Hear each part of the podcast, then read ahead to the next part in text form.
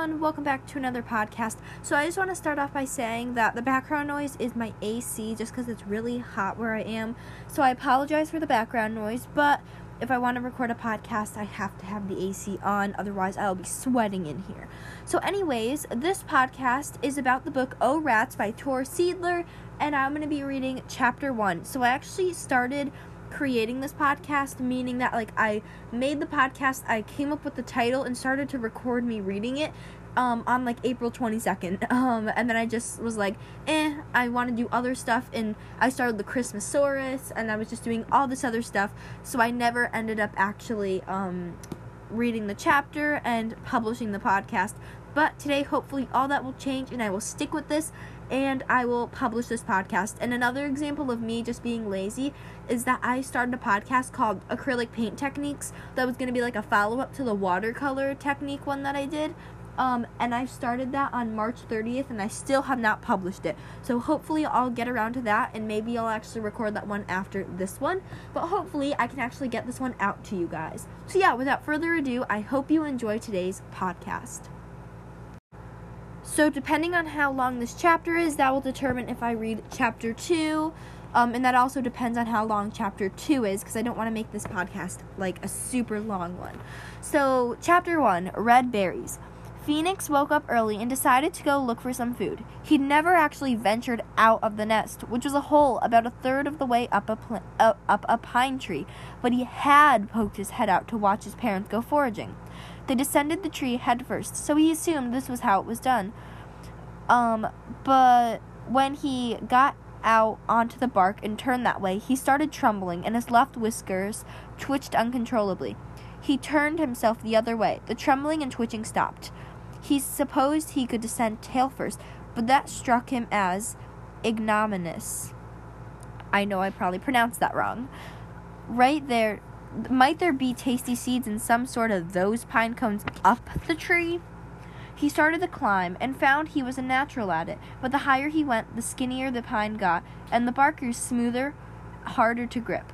Then, to make matters worse, the tree began swaying more than those around it. Phoenix looked up and saw why. The pine poked above the others, exposing it more to the wind, but this wasn't necessarily all bad. The topmost pine cones looked within easy reach, and there was something appealing in the idea of being above everyone else. But on his final push, he made the rookie mistake of looking down. A few weeks ago, as a newborn, he'd clung to his nursing mother, but that was nothing compared to how he clung to the skinny tree now. The needle strewn ground was so far away. However, the wind gradually died down, and the true and the tree grew more stable.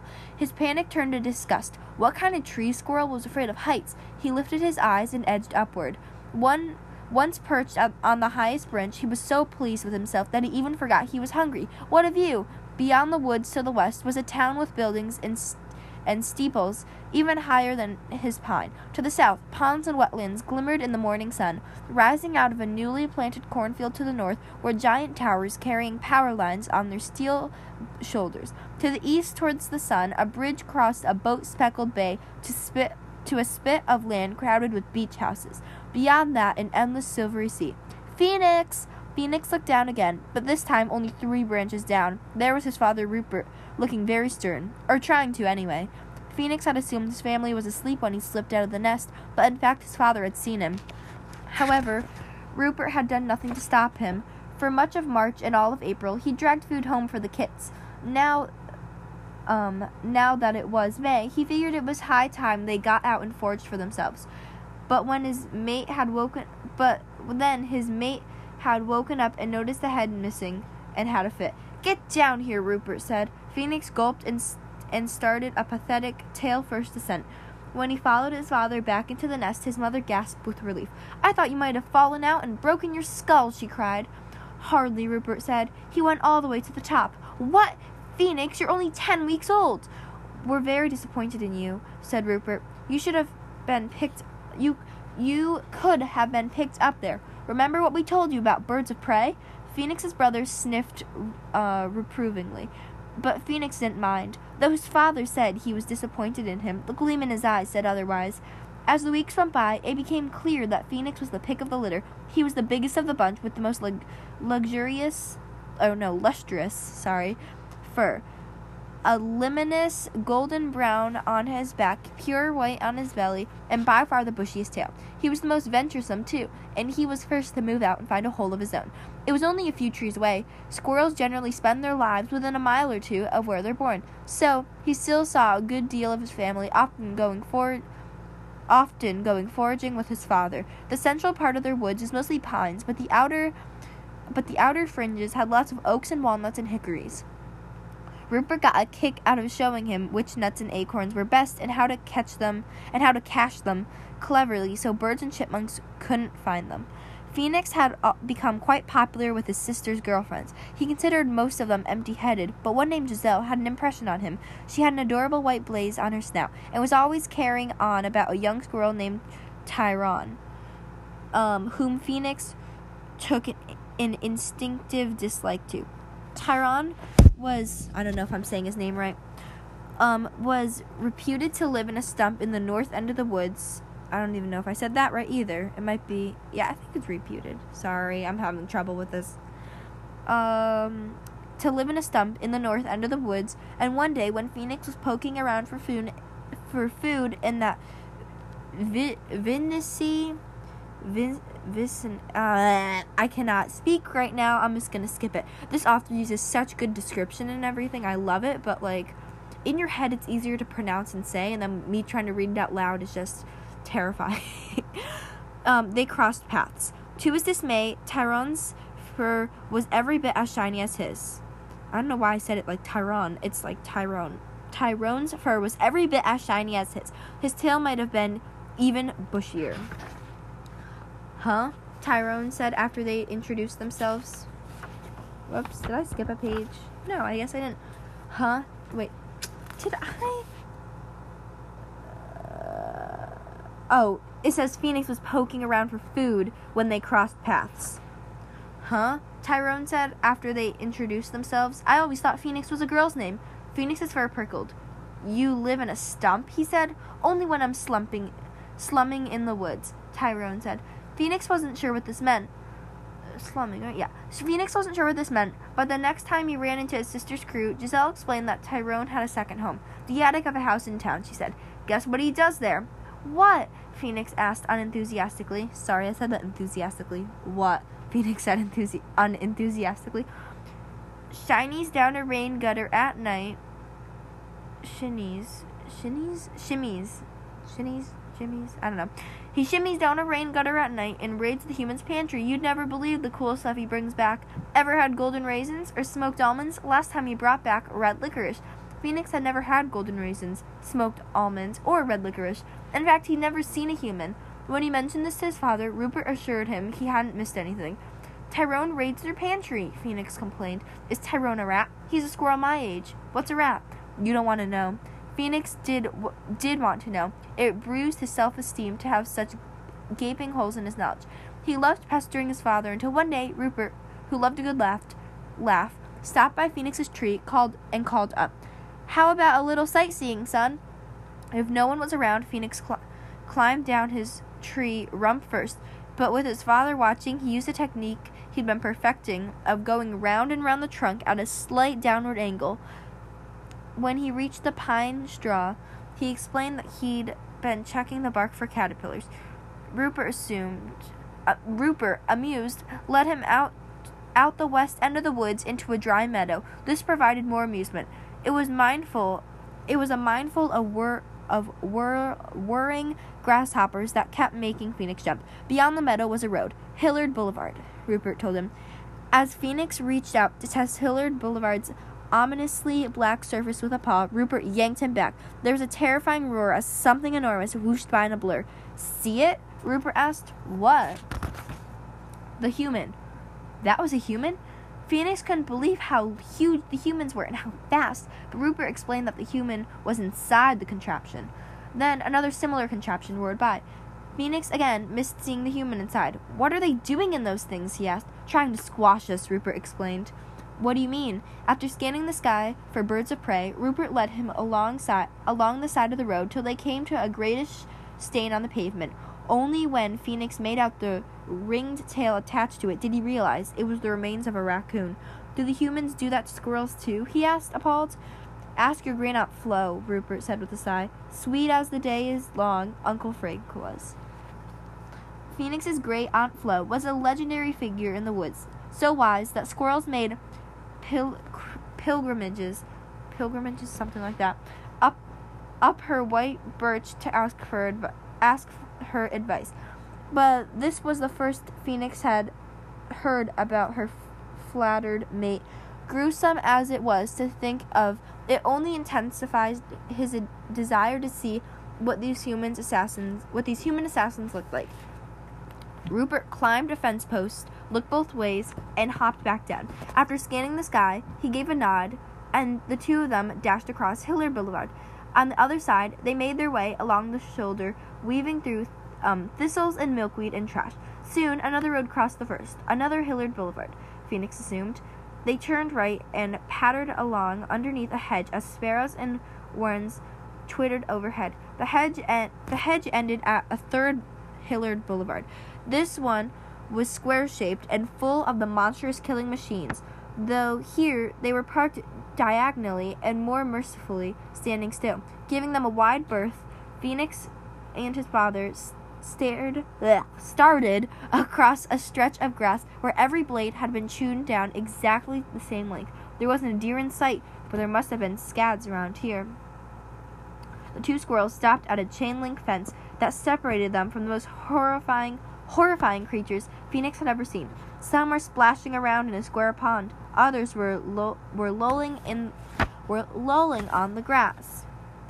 Humans, he asked in a hushed voice. Their watering hole, Rupert said. The humans were not easy on the eye. They had no tails at all, and some they had no tails at all, and some dreadful disease had eaten away most of their fur.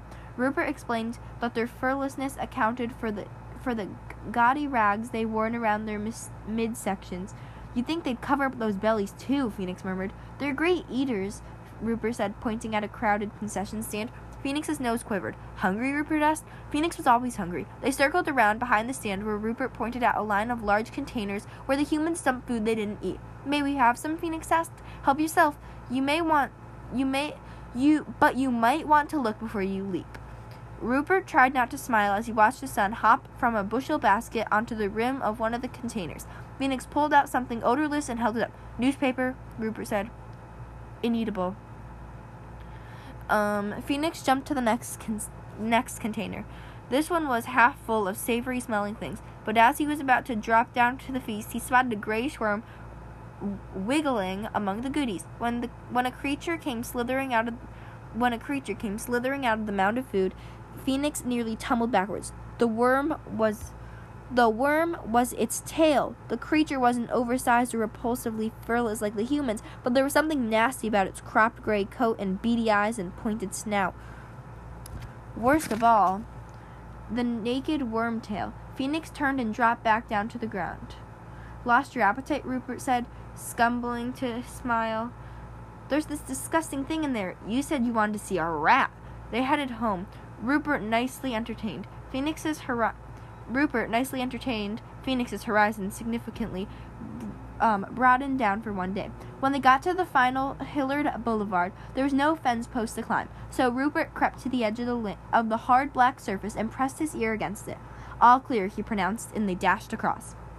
That evening, as Phoenix was settling into his nest, he heard twittering and he heard titter, tittering and poked his head out of his hole. Down below, one of his brothers was walking with one of his sisters. Where were you? Phoenix asked. Watching Tyrone, his sister said, looking up. Uh, watching Tyrone, his sister said, looking up dreamily. What an airlist, his brother gushed. What a squirrel, his sister said with a sigh. This left a sour taste in Phoenix's mouth, but it was also piqued, but it also had piqued his curiosity, and late the next afternoon, while he was nibbling some purple berries, he spotted Giselle's silvery tail in a posse of young squirrels heading north. He shadowed them. They stopped at the edge of the woods and stood around chattering. When the sun began to set, they ventured out under the open sky, uh, climbing a split a split rail fence and sitting in a row on the top rail. Phoenix snuck out and climbed onto the lower rail. Beyond a dirt road was the cornfield he'd seen from the top of his parents' pine. Suddenly, Giselle cried, Look, there he is! Phoenix figured the game was up, but she wasn't looking down at him. Nobody was. They all seemed to be focused on the steel pylons rising above the cornfield. Squinting, Phoenix made out a figure on one of the power lines stretched between two of the towers. It was definitely Tyrone, his bushy tail silhouetted against the darkening sky. The mere thought of tightrope walking at such a height curdled Phoenix's stomach, and Tyrone did more than tightrope walk. He burst into a sprint, racing the whole length of a cable from one pylon to the next. The squirrels on the top rail shrieked with delight. A catbird perched on one of the fence posts whistled in admiration. He, is he the most stupendous squirrel, or what? cried Giselle. As the squirrels joined in a chorus of agreement, Phoenix felt as if he was going to be sick. Really sick. Were the purple berries poisonous? When a retching sound escaped him, the squirrels on the top rail all peered down. Hey, it's Phoenix, said one of his sisters. What are you doing here? asked one of his brothers. By the look of it, said Giselle, he's puking. Alright, so that is chapter one of Oh Rats. So now, when I'm always talking about the book Oh Rats, um, and I'm like, it's one of my favorite books, um, you now know what chapter one is like. So now you can kind of know what I'm talking about, but the book gets better. Um, I'm I'm gonna give a little spoiler. If you don't want to hear this, then make sure to plug your ears. But you find this out in like the next two, maybe three chapters. Um, he gets this is when it gets interesting. A hawk or some big bird swoops down and takes Phoenix to New York City, and um, he literally um falls or okay, he literally um like the hawk ends up being friendly to him and drops him off um or he something happens to him um and he ends up somehow finding these like um what is it called? He ends up finding an abandoned pier that has a bunch of rats living under it and their pier is going to get demolished and he has to help them and that's what this whole book is about. So it's a really good book even though chapter 1 may like have been a bit boring for you i the book just gets better so stick with me um, so now we have a couple of books going actually. I lost the Flat Stanley book, so I guess this could be the replacement for it. Um, but yeah, I'm also reading The Christmasaurus, which I did come out with a new episode yesterday. Um, literally just a couple of minutes ago, I posted my book, What You Should Know About the app Clawy, or What You Should Know About Clawy, which is the claw machine game. So make sure to check that out. Um, and yeah, that's that was what chapter one was, and I'll try to do chapter two soon, but I have to kind of alternate with the Christmasaurus and stuff. But finally, it's been since April 22nd that I started this, and finally I can publish this episode to you guys. And yeah, I'm super excited. Publish. I think I said publish. publish this episode. I'm not sure what I said actually. Alright, so yeah, um, quickly before I end today's podcast, I just want to give shout outs to Kat Story Pod, the LS Productions website, and of course my website. So I'm just gonna explain to those. I'm gonna explain those to you guys quickly. So Kat Story Pod, um, Kat is a really good friend of mine. Um, she makes podcasts too. Um, her channel is called Kat Story Pod, and I'll link that below so you can see all her podcasts. Um, the LS Productions website, um, Mira is actually the one who made the company up um, and check that out. Um, and then of course my website. I basically post updates for like sometimes I I plan on posting like the, an upcoming podcast, but I also post if like I'm not going to be posting that day or like for example the Spotify exclusive updates I posted like sorry I'm not going to be making an update this week like just some updates and of course all my podcasts you can um like get through there. Um and yeah, that's all I have to talk about for now. So I hope you enjoyed this book. Um, please share my podcast with other people. Um, check out some of my other podcasts. And yeah, thank you so much for all your support. Um, we're at like over 130 listens. So thank you guys so much. And I'll talk to you in my next podcast. Bye.